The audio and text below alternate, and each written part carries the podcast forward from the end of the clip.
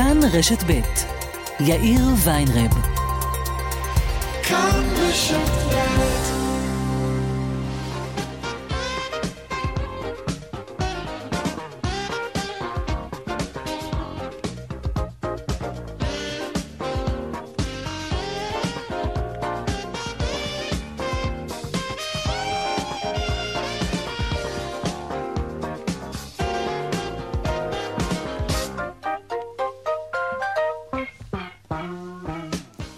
ארבע וכמעט חמש דקות, כאן צבע הכסף ברשת ב' יום שלישי. שלום רב לכם, העורך רונן פולק, בהפקה רונית גור אריה. טכנאי השידור שלנו היום הוא רומן סורקין. הדואל של צבע הכסף הוא כסף, כרוכית, כאן נקודה אורג נקודה איי אל. אני יאיר ויינרב, מעכשיו עד חמש אנחנו מיד מתחילים.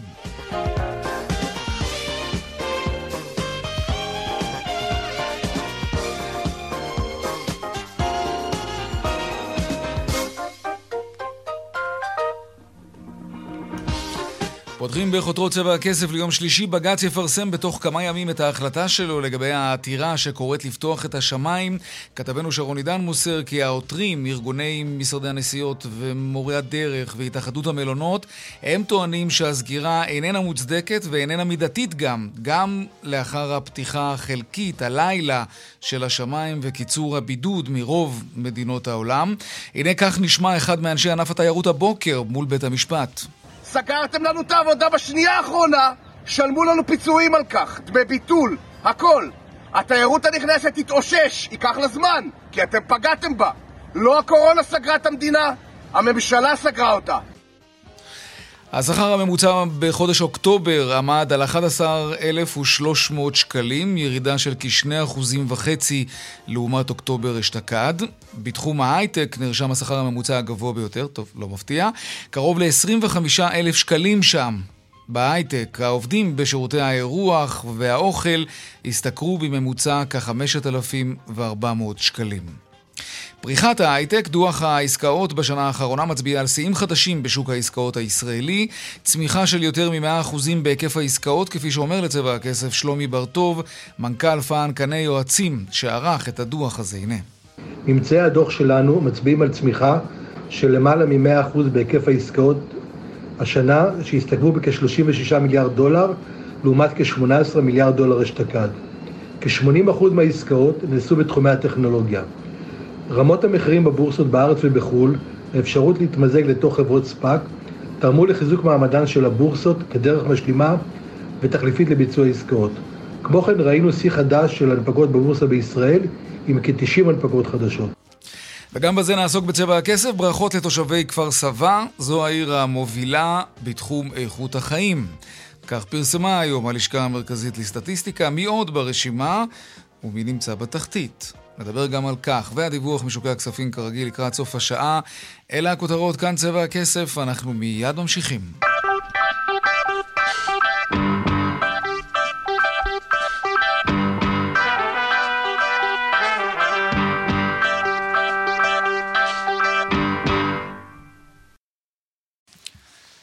אנחנו פותחים בקורונה. במתווה החינוך, יושב ראש ארגון המורים רן ארז כותב מכתב קשה למורים, והוא מדבר על הכאוס ועל מאה אלף תלמידים בבידוד, והוא מטיל את האחריות למצב הזה בבתי הספר כמובן על משרד החינוך. שלום אירן חוג'אינוב, כתבנו לענייני חינוך. כן, שלום יאיר. מתקרבים למאה אלף מבודדים במערכת החינוך. אנחנו עומדים היום על בערך קצת יותר מ-תשעים ושבעה אלף תלמידים ואנשי צוות שנמצאים בבידוד, וכמו שהיטבת לתאר את זה, כמו שכותב המורה מספר אחת, יושב ראש ארגון המורים רן ארז במכתב שהוא מפיץ לאנשי הארגון שלו, התחושה שהמדינה איבדה את השליטה וכולנו נכנסים לתוך כאוס, וגרוע מכך, הוא כותב, איש הישר הישר בעיניו יעשה. והוא כמובן מותח מאוד ביקורת, מותח ביקורת מאוד גדולה על משרד החינוך שמטיל את האחריות על המנהלים, והם אמורים לקבל החלטה כל אחד על פי שיקול דעתו, ואנחנו גם רואים את זה בשטח יאיר, אם זה בבתי הספר היסודיים, אמנם שם באמת נתנו למנהלים איזושהי אוטונומיה לעשות לפי מה שהם מבינים ואיך שאפשר, אם מי שיכול ללכת לזום ילך לזום, מי שיש לו שטח פתוח ילמד בשטח פתוח, מי שיכול לעשות קבוצות קטנות ויש לו את כוח האדם גם יעשה זאת, אבל גם בתיכונים ובעל יסודי שם ההנחיות משתנות, ראינו שרק לפני יומיים בחצות פתאום פג תוקף התקנות, ולכן לא היו תקנות חדשות, אז פתאום בערים כתומות לא ידעו מה לעשות, ורק בצהריים משרד החינוך התקן את המנהלים מה לעשות. הבלבול הזה חוגג, והמצב הזה מקשה מאוד בעיקר על המורים, על התלמידים וגם על ההורים, ושים לב לגלגל שיש פה, אנחנו דיברנו כבר לא מעט על המצוקה הגדולה שיש בגני הילדים של כוח אדם, גם במטפלות, גם בסייעות, בגלל עכשיו גל הבידודים, יש עוד ועוד גנים שנסגרים. הזכרת את כפר סבא, שהגיע למקום הראשון במדד איכות החיים. איכות החיים, בש... כן. בשבוע שעבר, התושבים בכפר סבא, אחד עשר גנים נסגרו, וואו. לא פתחו אותם, כי לא היה צוות, לא היה צוות, ובמשרד החינוך לא באמת יודעים מה לעשות, אין להם פתרונות ממש נקודתיים. היום סיפרה סמנכלית בחירה במשרד החינוך אינה זלצמן, שמנסים לגייס בנות שירות לאומי, אולי אפילו לפנות גם למורים וגננות וסייעות שכבר יצאו לפנסיה, כדי לנסות לשכנע אותם ולחזור ולסייע באמת במצוקה המאוד גדולה שיש בגני הילדים ובכיתות הנמוכות, כי חסרים, חסרים גננות, חסרים מורים, וחסר כוח אדם תמיד, עכשיו אפילו אה, עוד יותר, ורן ארז אה, אפילו אומר את זה אה, ככה אה, במכתבו, ואומר, האונייה טובה, את לא מצליחי למנוע את טביעתה, הדבר האחרון שעושה רב החובל הוא ליצוק כל אחד לנפשו, כך, כך במערכת החינוך, וכך אה, בכל המדינה, דברי רן ארז. אגב, כותב גם על מעבר לקאוס, על ניסיונות לפרק את ארגון המורים בידי פוליטיקאים, על מה, על מה הוא מדבר? תראה, בשבוע שעבר, אפילו לפני שבוע וחצי, אביגדור ליברמן ככה כינס ודיבר בפני עיתונאים ואנשים נוספים, והוא הזכיר בין היתר את עניין הסכמי השכר ומה שקורה במערכת החינוך, והוא דיבר על עניין גם על תנאי העבודה והחופשות, החופשות של המורים ועל החשיבות בעיקר של המקצועות כמו מתמטיקה ואנגלית, ועל זה בעיקר רן ארז כועס וזוהם. זה לא סוד שבמשרד האוצר מאוד מאוד היו רוצים לראות אה, שינוי בלוח החופשות בכל מערכת החינוך, גם ביסודי וגם בתיכונים, אה, ולכן אה, אה, הם כמובן ארגוני המורים לא ממש אוהבים את זה, אנחנו יודעים זה גם בהסתדרות אצל יפה בן דוד, וגם רן ארז אה, בארגון המורים, ולזה הוא קורא מה שנקרא ניסיון באמת mm-hmm. אה, לפרק את אה, ארגון אה, המורים, ובעיקר שהוא אומר פוליטיקאים, הוא מתכוון אה, ל- לשר האוצר אביגדור ליברמן. לירן חודשיינוב כתבנו עניין החינוך, תודה רבה. תודה.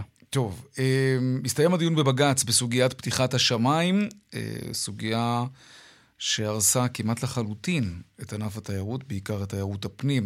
ההחלטה תינתן בתוך כמה ימים לגבי העניין הזה. שלום שרון עידן כתבנו לענייני תעופה ותיירות.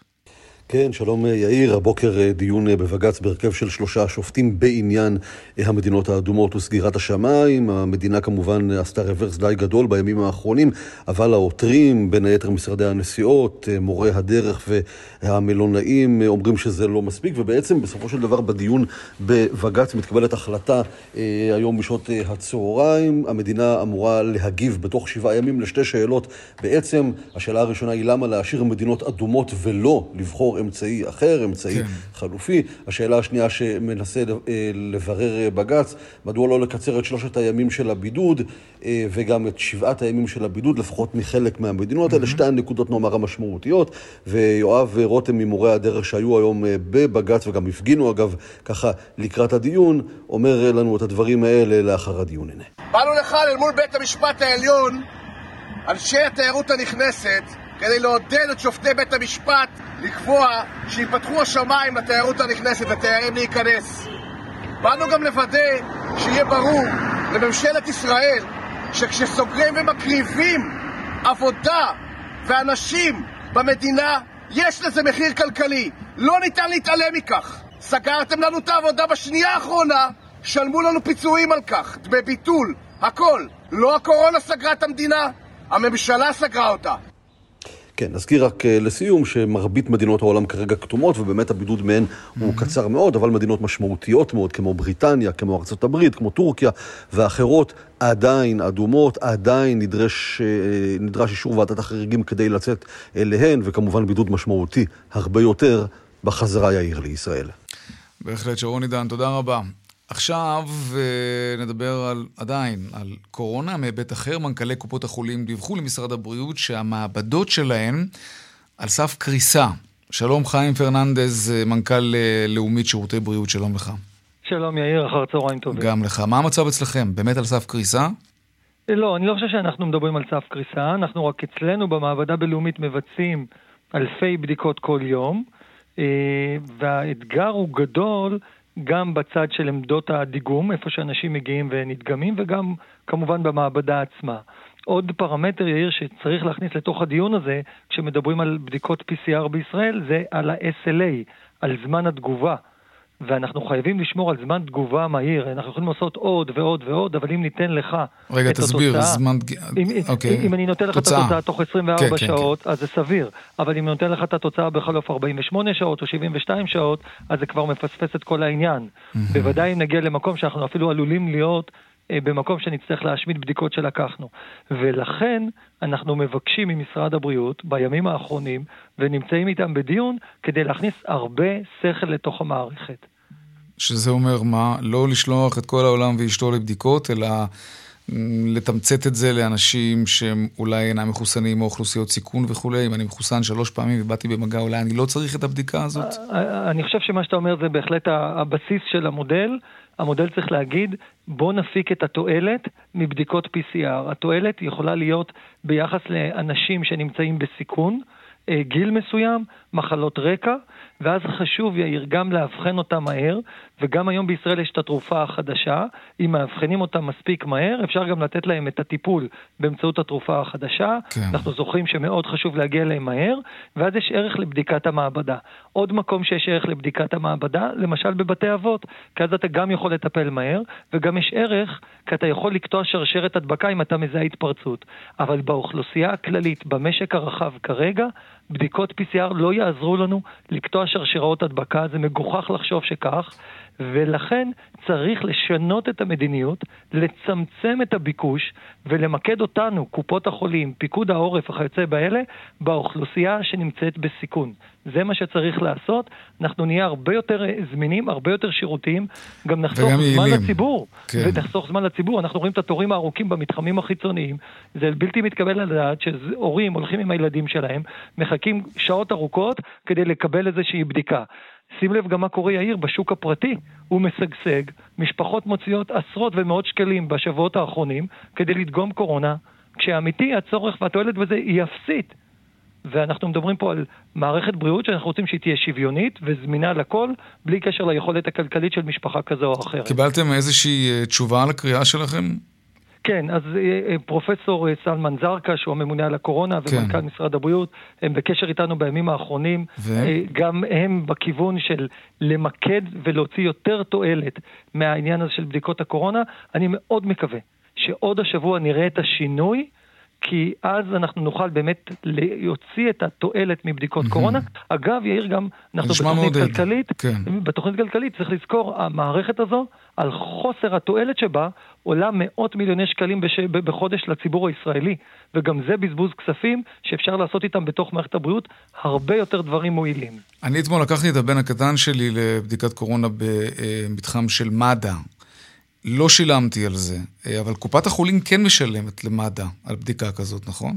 אז זהו, הדיוק הוא שמי שמשלם לספקים, מד"א ואחרים, זה משרד הבריאות, אבל זה עדיין אותו כסף ציבורי. כמו שמשרד הבריאות משלם לנו בלאומית על כל בדיקת קורונה שנעשית, משלמים גם למד"א או לספקים אחרים, אבל בשוב, אם נקבע מדיניות מושכלת, מי צריך ומי לא צריך, אז זה ימנע בזבוז של כסף. זה ברור. כמה עולה בדיקה כזאת, אגב?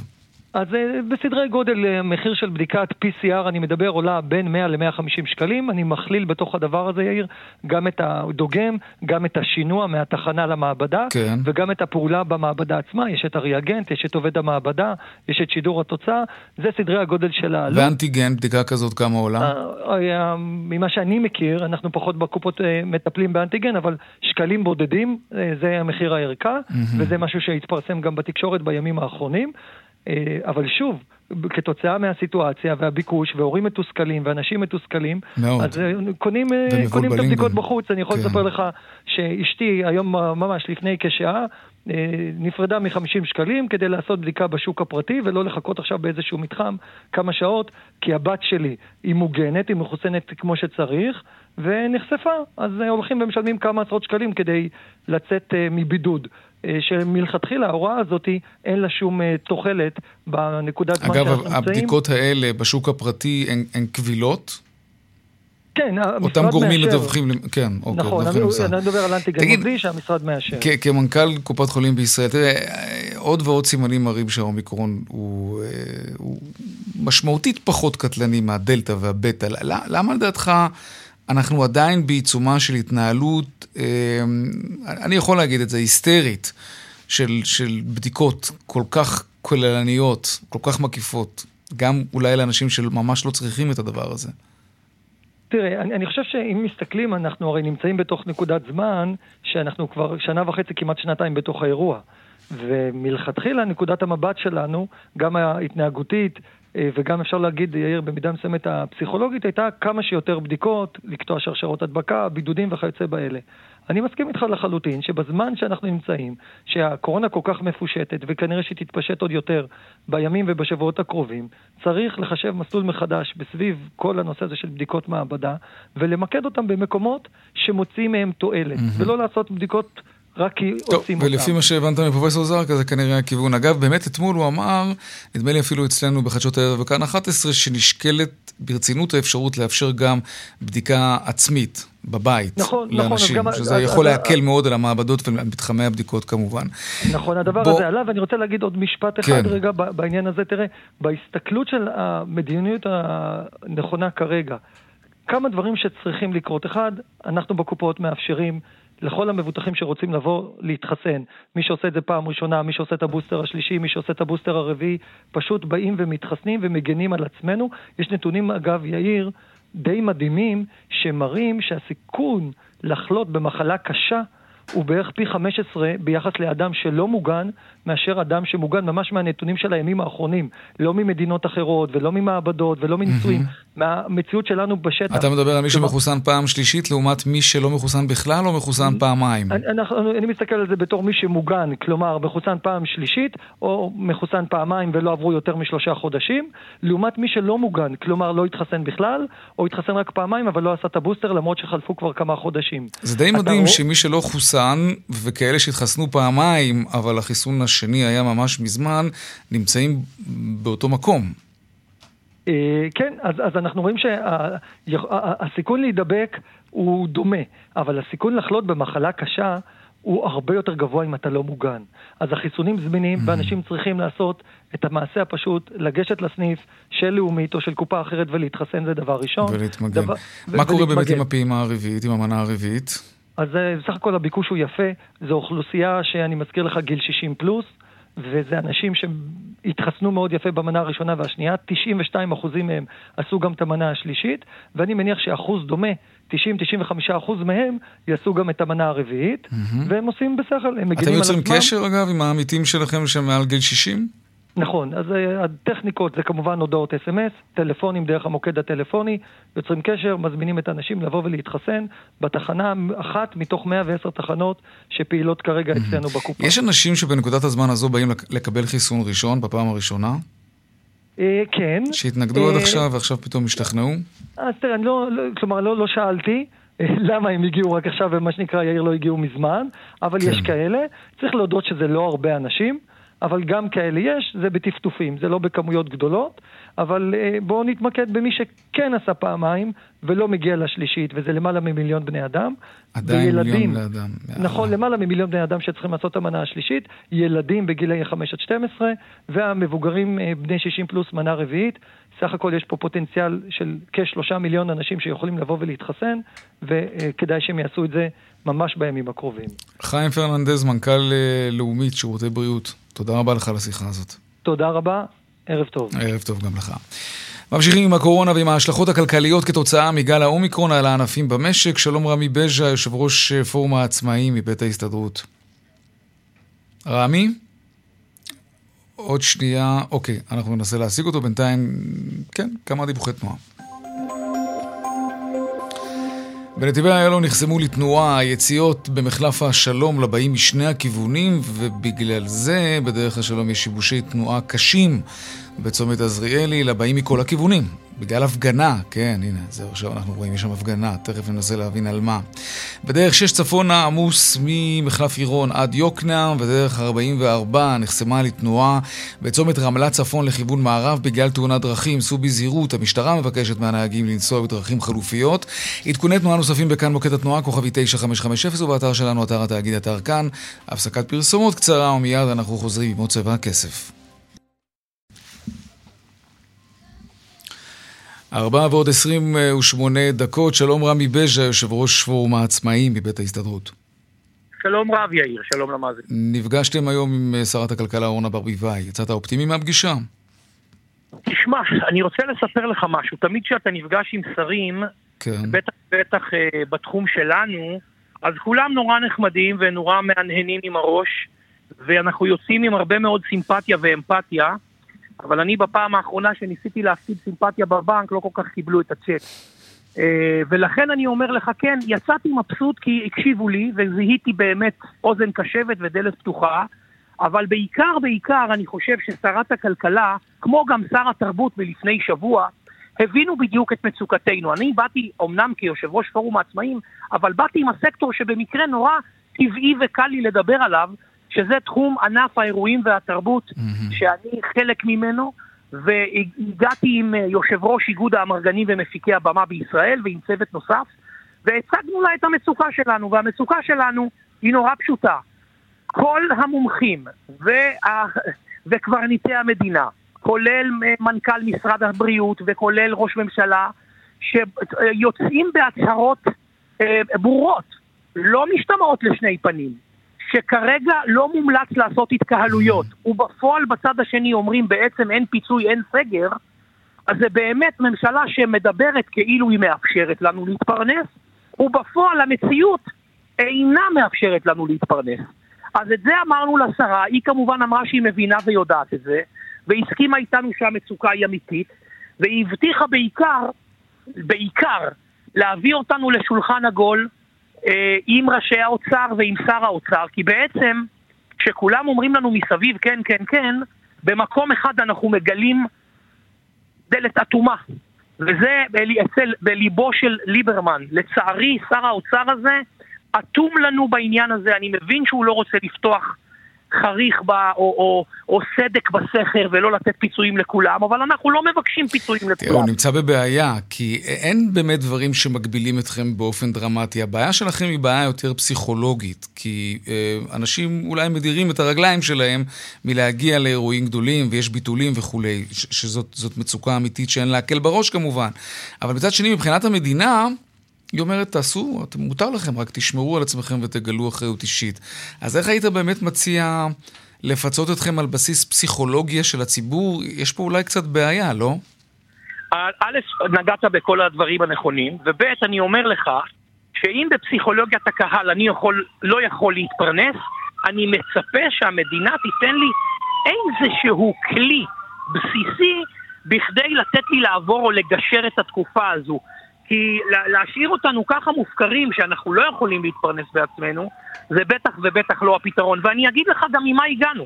הגענו עם מענה, עם, עם פתרונות אופרטיביים שהיא הסכימה איתנו וגם תלך איתנו עם זה לאוצר. למשל, אני יכול לספר לך יאיר שבשבע עשרה מדינות במערב, לא מיקרונזיה, גרמניה, בריטניה, יש קרן ביטוח של המדינה. אנחנו נשלם את הפרמיה שלה, קרן ביטוח לניהול סיכונים של קיום או ביטול אירועים, למשל. אנחנו מוכנים לשלם בסקטור שלנו את, את הפרמיה הזו, אם המדינה תקים את הקרן הזו. רעיון מצוין. רעיון, נו, דיברתם על זה עם השרה ברביבאי למשל, קרן כזו? ברביבאי, לא רק שדיברנו. קרן שתלך שנים קדימה, כי אנחנו עוד לא יודעים מה צפוי עוד להיות כאן. אני גם יודע, אני אספר לך משהו. הגל הזה, האחור הקיים, הוא כבר לצערי מאחורינו. אנחנו מדברים על קדימה, אנחנו מדברים על הגלים, לצערי אנחנו מזהים שאנחנו עשויים לחיות ממשבר למשבר, מגל לגל, ונורא קשה, נורא קשה לנהל עסק בין הגלים, אי אפשר לחיות באמת ככה. ולכן אנחנו מבקשים את הגלשן הזה בשביל לעבור את הגל ביחד עם המדינה. לא יכול להיות שהיא תתעלם מאיתנו בעניין הזה. אז א', השרה לא רק שחיבקה את זה באהבה ואמרה, תביאו לי שלוש מדינות מתוקנות, שהקרן הזו עובדת ועובדת נכון וטוב, אני הולכת לייצר כזה מתווה מותאם לישראל כבר בשבוע הבא. לידינו אגב, היא כבר עשתה טלפונים לאנשים אה, אה, באגף התקציבים באוצר. שמה זה מעודד. ול... כן, עם שמות שאני לא רוצה להגיד אותם, אבל כבר הם שמעו ואמרו שהם יקלמו על כך דיון. עוד דבר למשל... אנחנו, רק כדי למסגר את זה, אנחנו מדברים על קרן מיוחדת שתוקם כדי לפצות את בעלי העסקים בתחום התרבות, בדיוק בתקופות מהסוג הזה. לבטח אותנו. לבטח אותנו, כן. ואגב, ואם לא קרה כלום, הכסף הזה נשאר בקרן. אין בעיה, אנחנו נשלם את זה עד יעבור זעם, עד שהמגפה הזו תהיה היסטוריה, יום אחד הרי תהיה היסטוריה, כן? ואנחנו נשאיר את הכסף הזה בקרן הזו. אין לנו שום בעיה עם זה. הדבר השני, למשל, שהוא אינו מידתי, אני מספר שיש ועדת חריגים של כניסת מומחים. אם זה בכנסים מדעיים, אם זה בספורט, מגיע עכשיו איזה משקולן גדול או, או מתאמן ג'ודו לישראל, מכניסים אותו בוועדת חריגים בלי בידוד. אבל אם אני רוצה להביא די-ג'יי לאירוע, כמו שהיה עכשיו באירועי סילבסטר, או אומן גדול כמו ג'סטין ביבר שצריך להגיע בקיץ לארץ, אם, אם הוא היה מגיע, צריך להגיע עכשיו, הוא היה נכנס לחמישה ימי בידוד. נו באמת, זה לא מצחיק. אנחנו מבקשים שגם בענף שלנו יכירו באומנים המובילים, אלה שכבר הוזמנו להופעות, mm-hmm. כמומחים בתחום שלנו. בדיוק אותו דבר כמו שהספורטאים מומחים. כן, כן. אין, אין שום סיבה שזה לא יקרה. רבי. אז אלה דברים, אלה דברים למשל, אתה יודע, ענף הילדים שעוד לא חזר לעבוד, הענף הבינלאומי ששוכב על הרצפה, אלה דברים שכרגע לא מקבלים אוזן קשבת במשרד האוצר. אנחנו כאילו סקטור שלא מתייחסים אליו, לא כי הם לא מבינים את המצוקה, כי אנחנו סובלים מזה שהם מפחדים מזה שהם יצטרכו לתת איזשהו מענה גורף או קולקטיבי, ולא זה המציאות. אני לא רואה את הרשתות שיווק סובלים, אני לא רואה את החנויות הגדולות סובלות, אני לא רואה הרבה מאוד מהשוק פתוח. להפך, הם עושות חיל. נכון. רמי בז'ה. כן, המון בהצלחה. אנחנו נמשיך כמובן, אנחנו כל הזמן עוקבים אחרי מה שקורה אצלכם בענף. להתראות, רמי בז'ה, יושב ראש פורום העצמאים מבית ההסתדרות, להתראות. טוב, לעניין הבא שלנו, והוא, כן, מי הנערים עם איכות החיים הגבוהה ביותר בישראל? איך בכלל מודדים איכות חיים? הלשכה המרכזית לסטטיסטיקה מפרסמת היום את המדד הזה. שלום, עמית יגור קרול? אמרת קרול, כן. קרול, מנהל תחום מדד איכות חיים בלמ"ס, בלשכה המרכזית לסטטיסטיקה, ועורך הדוח הזה. שלום לך. שלום. נתחיל בדירוג, אמרנו כבר בכותרות בתחילת התוכנית, בראש הרשימה, בראש המדד, העיר כפר סבא. מה הקנה לה את, ה... את, את הזכות הזאת להיות העיר עם איכות החיים הגבוהה בישראל? טוב, אז קודם כל לדייק, אנחנו לא עושים דירוג של, שלפיו אנחנו אומרים כפר סבא במקום הראשון, אנחנו חילקנו את ה-שש עשרה הערים הגדולות לשלוש קבוצות, mm-hmm. קבוצות ש... ערים שנמצאות מעל הממוצע, קבוצות שהן עם ציון בינוני, כן. וערים שנמצאות מתחת לממוצע, כיוון שיש הבדלים שאומנם לכאורה כפר סבא יש לה ציונים יותר גבוהים, אבל מבחינה סטטיסטית, ואני לא אעלה אתכם בדברים האלה, בוא נגיד שיש קבוצה שהיא קבוצה החזקה, קבוצה בינונית וקבוצה חדשה. אז בוא נדייק את הרשימה באמת, כפר סבא, רחובות, רמת גן, ראשון לציון, באר שבע ותל אביב יפו נמצאים בטופ. באר שבע עברה בעצם מי שהייתה שנה שעברה בקבוצה של הערים עם הציון הבינוני לערים עם הציון הגבוה. אז בגלל שהיא זזה מהבינוניים למצטיינים, בוא ניקח אותה באמת כמקרה בוחן, אוקיי? מה עושה עיר לעיר בעלת איכות? איכות חיים גבוהה. מה קרה בבאר שבע שהעביר אותה גבוה? כן, אז אולי אני גם אתן קצת את ההקשר שנבין על מה אנחנו מדברים. אנחנו מפרסמים בלשכה המרכזית לסטטיסטיקה מדדי איכות חיים ברמה הארצית, קודם כל. מדדי איכות חיים שנותנים את ההתייחסות למצב של כל מדינת ישראל, וגם שם אנחנו בודקים הבדלים ופערים בין, בין קבוצות אוכלוסייה, יהודים, ערבים, לפי מין וכולי. ואז אנחנו בעצם, ואלה מדדים שנבחרו אחרי תהליך מאוד ארוך שלא הלשכה המרכזית לסטטיסטיקה בחרה אותם, אלא משרדי הממשלה בשיתוף עם התייעצות עם ציבור וגורמים נוספים בחרו רשימה של מדדים שמשקפים מצב שיכולים לשקף איכות חיים. אני כבר סקרן, לא יכול להתאפק. מה עם המדדים? אז אני, אז הנה, אז בתחומים שונים, אנחנו מדברים על מדדים בתחומים של אה, תעסוקה וביטחון אישי ואיכות הסביבה ורמת השכלה וחינוך, אה, בריאות כמובן, אה, בעצם יש אחד עשר תחומים שיוצרים איזשהו כן. ספקטרום רחב של מצב של האוכלוסייה, ואז בכל עיר יש לה באמת, ואז אפשר לראות גם, כשנכנסים לרזולוציה של הערים, אפשר לראות באמת גם כל עיר יש לה את הנקודות שהיא חזקה בהן יותר. אז דיברת רגע, ציינת את הביטחון האישי. למשל, אני רואה פה באחד הסעיפים, שהאמת זה באמת מעניין. תחושת הביטחון שלך כתושב העיר, ללכת ברחוב בשעות החשיכה. בשעות החשיכה. זאת רזולוציה מאוד מעניינת, היא גם רלוונטית, כי יש מקומות שהפשיעה משתוללת בהם. איך מודדים אבל את המדד הזה? מה זה, זה שאלונים לתושבים? הלשכה המרכזית לסטטיסטיקה בעצם עורכת שנתית סקר, מה שנקרא הסקר החברתי. שבו זה סקר שאנחנו שואלים מגוון רחב מאוד של שאלות של לגבי עמדות ותפיסות של הציבור על החיים שלהם. סביעות רצון מהחיים, תחושת ביטחון. זאת אומרת, יש גם סקר, סקר חברתי וגם סקר שהוא ייעודי לנושא של ביטחון אישי. שואלים אותך... למי הסקר הזה מגיע? אני לא זוכר שמילאתי שאלון כזה, למשל, אני תושב רעננה, עיר נהדרת אגב. תראה, הסקרים של הלמ"ס הם סקרים שותפים שנעשים על מדגמים, מדגמים מאוד גדולים, אבל אנחנו משתדלים גם להימנע מלחזור לאותם אנשים שוב, ויש מדגמים שנבנים בצורה סטטיסטית ככה שמייצגים את המגוון הקבוצות באוכלוסייה. אז יכול להיות שגם בעתיד עוד יצא לך, אבל, אבל בוא נגיד שיש אנשים שנשארו בסקר שגם הם יכולים לייצג ולשקף גם את המאפיינים שלך. אוקיי, אז בוא, בוא, בוא, בוא, בוא נדבר על עוד מדדים ככה, אבל באופן נקודתי לא נרחיב על כל אחד מהם. אז דיברנו על ללכת ולהרגיש בטוח בשעות החשיכה, שזה מעניין. בדקתם גם מספר הרוגים בתאונות דרכים בשטח המוניציפלי, שזה סופר חשוב כמובן. מה שמעניין דרך אגב, זה באמת אנחנו רואים במדדים השנה איזושהי שינויים גם לחיוב אפשר להגיד או גם לשלילה שהם נובעים מהקורונה, זאת אומרת אז אם זה תאונות דרכים, הרוגים ופצועים בתאונות דרכים אז הייתה ירידה בהרוגים ובפצועים. נכון. גם מספר מקרים חדשים של סרטן בקרב התושבים, גם זה מדד אני רואה. כן, נכון. תמותת תינוקות, גם שם הייתה ירידה ברמה הארצית. אם אנחנו דיבר, דיברת על בר שבע, אז בר שבע כן. למשל היא, היא אה, באחוז האוכלוסייה שמרוצים מההכנסה, מהעבודה, וגם שבעים רצון מהאיזון שלהם בין זמן הפנוי לעבודה, הוא מאוד גבוה בהשוואה לממוצע הארצי. מה מצבה של עיר הבירה שלנו, ירושלים? איפה היא נמצאת? אז ירושלים זה מקרה קצת מיוחד. קודם כל, היא שייכת לקבוצת הערים שמתחת לממוצע, וירושלים גם עיר מאוד הטרוגנית מבחינת האוכלוסייה, גם מבחינת האוכלוסייה החרדית וגם מבחינת האוכלוסייה הערבית. ואפשר גם לראות כשיש לנו יכולת בחלק מהמדדים גם להיכנס לרזולוציה של ירושלים, נתון ממוצע של האוכלוסייה הערבית שהוא הרבה יותר נמוך כמעט בכל המדדים מהאוכלוסייה היהודית, למרות שיש גם מדדים שהאוכלוסייה הערבית בירושלים מצב שלהם יותר טוב מהאוכלוסייה היהודית, למשל כמו אמון במערכת הבריאות למשל. בשירותי בריאות. אני רואה שירושלים מדורגת שנייה באחוז התושבים שחשים דיכאון.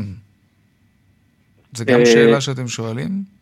כן, כן, זה גם שאלות שאנחנו שואלים, מה שאמרתי לך באותו סקר חברתי, אנחנו שואלים שאלות את הציבור לגבי מגוון רחב מאוד, אבל, אבל זה דווקא, אולי זה מנוסח לא כל כך טוב, זה דווקא מהכיוון החיובי, זאת אומרת, 아, אוקיי. תחושת דיכאון, הם, הם מובילים ב, או באי תחושת דיכאון, אפשר לקרוא. אה, אוקיי. תגיד, זה משפיע על הרשויות המדד הזה? כלומר, ראשי הערים מסתכלים על זה כל שנה ואומרים לעצמם, וואו, לא, לא, לא, לא, אנחנו חייבים לעלות ליגה. אני, אני חושב ש, אני חושב שכן, שזה אחד הדברים שבאמת אנחנו מאוד... אנחנו בסך הכל מנסים לשקף תמונת מצב לפי סט של מדדים שנבחרו כרלוונטיים, ואנחנו אומרים, אוקיי, זה תמונת המצב, זה, זה, אלה מדדי תוצאה שמשקפים תמונה, ובאמת אחרי כל שנה שאנחנו מפרסמים את המדדים, יש לנו הרבה מאוד פניות באמת מהערים הגדולות, שעליהם אנחנו יכולים לפרסם, ו- ורוצים לראות, אוקיי, איפה אנחנו יכולים לתקן, איפה ה- להבין, איך, איך חישבנו. כן, כן. כן. מה לגבי מחירי הדיור בעיר, תגיד? זה גם חלק מאיכות החיים, לרכוש דירה. נכון, זה גם, גם דיור, זה אחד התחומי המדידה ב- בתוך מדדי איכות חיים. אחד מ-אחד עשר תחומי המדידה, ששם אנחנו גם בודקים על, למשל, ציפות דיור, אחוז הוצאה על דיור מתוך הכנסה הפנויה. מחירי הדיור? אנחנו, אנחנו מסתכלים יותר על, על, על דברים שמשקפים את מצב איכות החיים. זאת אומרת, mm-hmm. בסופו של דבר, מחירי הדיור משפיעים על המצב שלי, האם אני יכול לרכוש, לא יכול לרכוש, okay. על הוודאות לקורת גג. Mm-hmm. אבל זאת אומרת, אנחנו מסתכלים על נקודת ה... זאת אומרת, ברור שיש מדדים שמתייחסים לנושא של המחירים, אבל לא בתוך ה... מה שנקרא מדדי איכות חיים, שהם באים לשקף, אוקיי, זאת תמונת המצב, עכשיו מקבלי החלטות, ראשי רשויות, כמו שאמרת, צריך לראות, אוקיי, איך אנחנו מתייחסים לזה, ו... ואיפה איפה יש פערים גדולים, ואיך אפשר להתמודד עם הסוגיות השונות שעולות מהמדדים. ברור. עמית יגור קרול, מנהל תחום מדד איכות החיים, בלשכה המרכזית לסטטיסטיקה, ועורך המדד הזה, הדוח הזה. תודה רבה לך. אין בעד מה. להתראות. עכשיו, על מוצרים שאנחנו קונים מבלי לדעת שמזויפים. איך, איך נמנעים מזה? איך אפשר לזהות בכלל משהו שהוא מזויף, עם הזיוף ברמה מאוד גבוהה? אולי אנחנו מעלים עין וסתם רוצים להרגיש שאנחנו הולכים עם משהו יוקרתי ואנחנו יודעים בעצם שזה לא. שלום אלי הולנדר, נציג קבוצת אה, פוסיל בישראל, אה, הוגו, הוגו בוס, אה, מייקל קורס, ארמני, שלום לך. שלום וברכה. מותגים אה, מובילים שאתם מייבאים לארץ, מה, מהו היקף הזיופים שמסתובבים בשוק הישראלי? התופעה בשנים האחרונות רק הולכת ומתחזקת ומתגברת. ברגע שממשלת ישראל החליטה שהיא רוצה לעודד תחרות באמצעות יבוא מקביל, היא פתחה את השערים ליבוא כמעט של כל מוצר שקיים במדינת ישראל, ליבואנים מקבילים. אבל בניגוד למדינות אחרות, היא לא בודקת שמה שמיובא למדינת ישראל הוא באמת מוצר אמיתי.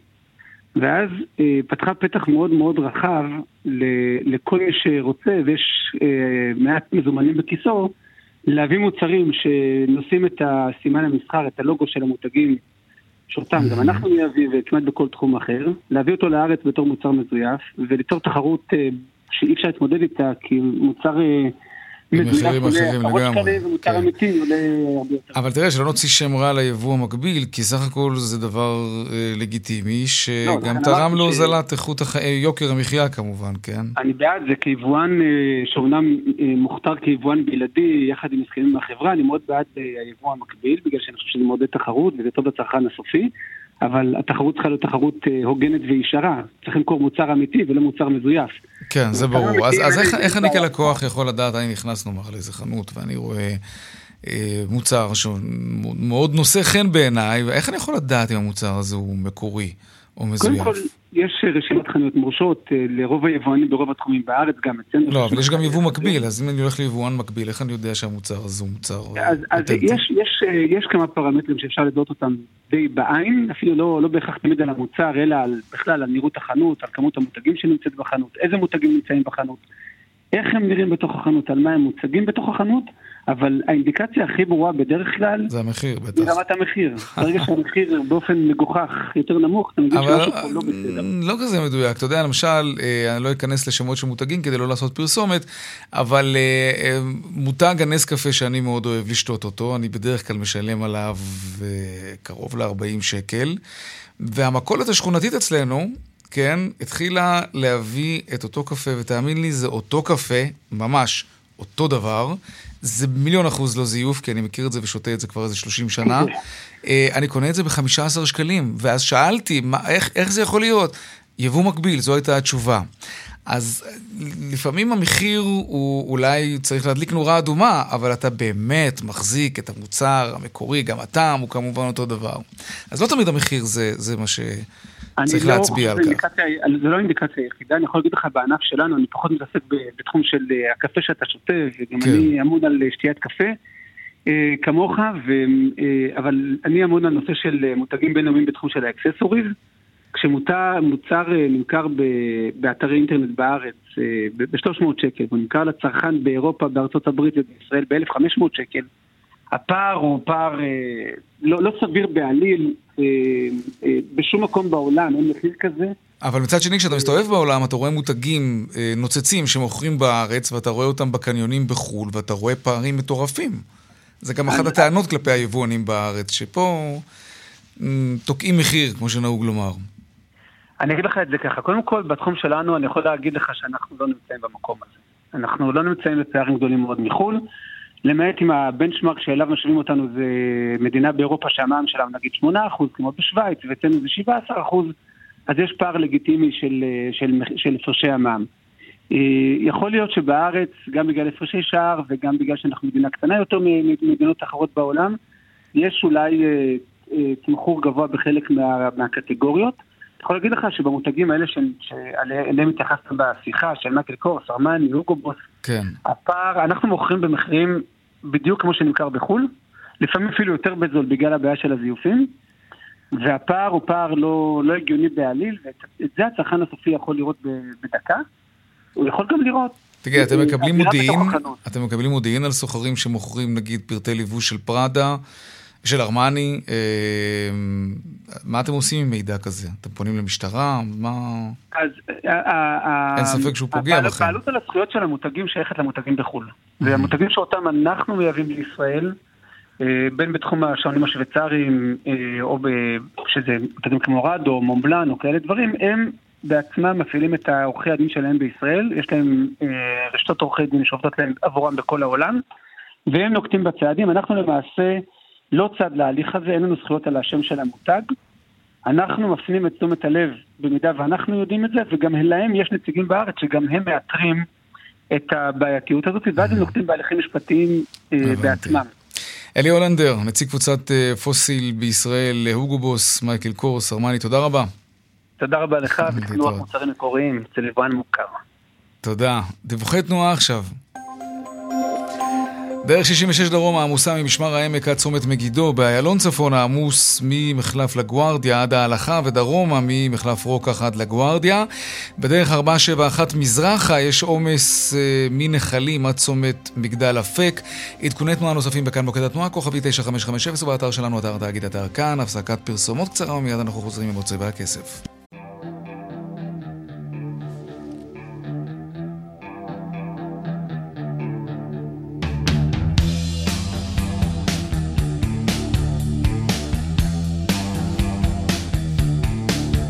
טוב, לא סתם שמנו לכם את נירוונה. שלום אלון פרוכטר, כתב, כתב התרבות שלנו. אני בסדר, התינוק פחות אבל, נכון? התינוק שהגיש את התביעה נגד עטיפת האלבום Nevermind, נגד חברי להקת נירוונה. תזכיר, תזכיר לנו על מה מדובר ומה קרה. נכון, מדובר בספנסר אלדן, היום הוא כבר בחור בן שלושים, בספטמבר תשעים ואחת יצא האלבום הזה, אז הוא היה בן ארבעה חודשים כשהוא צולם לעטיפה, לטענתו בלי הסכמה. אז בקיץ האחרון, באוגוסט, הוא הגיש תביעה נגד שבע עשרה נאשמים, שבעה עשר נאשמים לא פחות, זאת אומרת גם חברי הלהקה, מנהל הלהקה, מי שצילם את האלבום. מה הוא דרש? הוא דרש מאה וחמישים אלף דולר מכל אחד, משהו כמו שני מיליון וחצי דולר. ומה אומר בית המשפט היום? אז זהו, הוא טען שמדובר בפורנוגרפיית ילדים, התעללות מינית, ושהוא סבל מצוקה נפשית. בית משפט אמר, קודם כל, אתה צריך להגיב לתגובה של עורכי הדין של הנאשמים. זאת אומרת, לפני כמה שבועות, עורך הדין של כל חברי הלהקה והנאשמים טען שחלה התיישנות, וגם שאלדן בעצמו נהנה עם השנים מהפירות שהאלבום הזה יצר. זאת אומרת, הוא צילם את העטיפה מחדש, הוא זמן לצלם אותה על ידי הלהקה בגרסאות המחודשות, לציון עשרים שנה, עשרים וחמש שנה, תמורת שכר כמובן, כי יקע את השם של האלבום על החזה שלו, ואפילו מחר עותקים עם חתימה שלו באי-ביי. הוא היה צריך להגיב לטענות עד ה-שלושים בדצמבר, והוא לא עשה את זה, אז לכן מסיבות טכניות בלבד התביעה נדחית, אבל לא לגמרי. שופטים נותנים לו הזדמנות להגיש תביעה נוספת עד ה-שלושה עשר בינואר, אם הוא לא יעשה את זה שוב, תביעה תבוטל לצמיתות. אלון פורטר, כתב התרבות שלנו, תודה רבה. תודה רבה, יאיר. טוב, אנחנו לא יכולים להיפרד מהשיר הזה, הוא פשוט מדהים, אז נעשה את הבורסה עליו. יש לנו את אייל ראובן כבר על הקו. שלום אייל ראובן, תשיר, תשיר, תשיר ברקע, תשיר. איתכם, איתכם על הקו, יאיר. יאללה, על רקע נירוונה, ספר לנו. בשיא העוצמה, בעוצמה של השיר, אז בגדול העוצמה ממשיכה בשווקים והמומנטום החיובי שמאפיין את ימי המסחר האחרונים, את סוף השנה, את תחילת השנה, ממשיכים בירוק, שורה תחתונה. המזרח הבוקר נסגר במגמה חיובית, הניקיי עלה באחוז ושבע עשיריות, אצלנו לאורך היום עליות שערים, תל אביב שלושים וחמש כבר סביב אלפיים נקודות, המחזורים גם גבוהים יחסית, מיליארד וחצי, תל אביב שלושים וחמש עולה בשלוש עשיריות האחוז, הבנקים עולים בעוד אחוז וחצי, אם נציין קצת חברות, אז חמת עולה היום ב-שמונה אחוזים, דבר רוכשת שתי חברות בתחומה, היקפי המכירות של העולים, היא מזנקת מתחילת הקורונה ב-שלוש מאות שמונים אחוז, גם אל על עולה היום ב-שלושה עשר אחוז, ומאז ההסדר, מתווה הסיוע עם המדינה, הספיקה לעלות כבר שלושים אחוז, דלק קבוצה עולה שלושה אחוזים, והנסדק כרגע, שאתמול אה, אה, עלה יפה מאוד במעל אחוז, כל המדדים בארצות הברית, עכשיו פותח עם חצי אחוז ב-אס אנד פי, הדאו ג'ונס שבע עשיריות האחוז, הנסדק סביב מחירי הסגירה של אתמול, לילת מורה מיוחדת, מתח לסיום,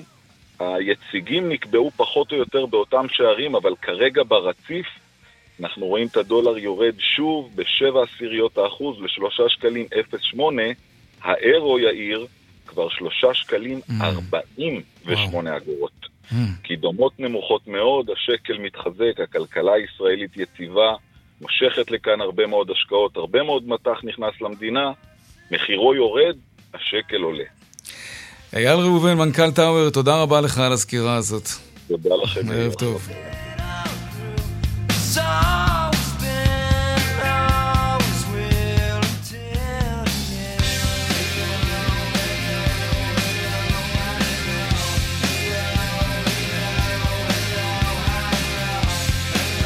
טוב, זה באמת מריח כמו רוח נעורים. עד כאן צבע הכסף ליום שלישי היום, כן. העורך רונן פולק, בהפקה רונית גור אריה, טכנאי השידור היה רומן סורקין, ובמוקד התנועה חגית אלחייני, הדואל שלנו כסף, כרוכית, כאן נקודה אורג נקודה איי אל, מיד אחרינו שלי וגואטה, אני יאיר ויינרב, נשתמע כאן שוב מחר, בארבע אחר הצהריים, ערב טוב ושקט, שלום שלום.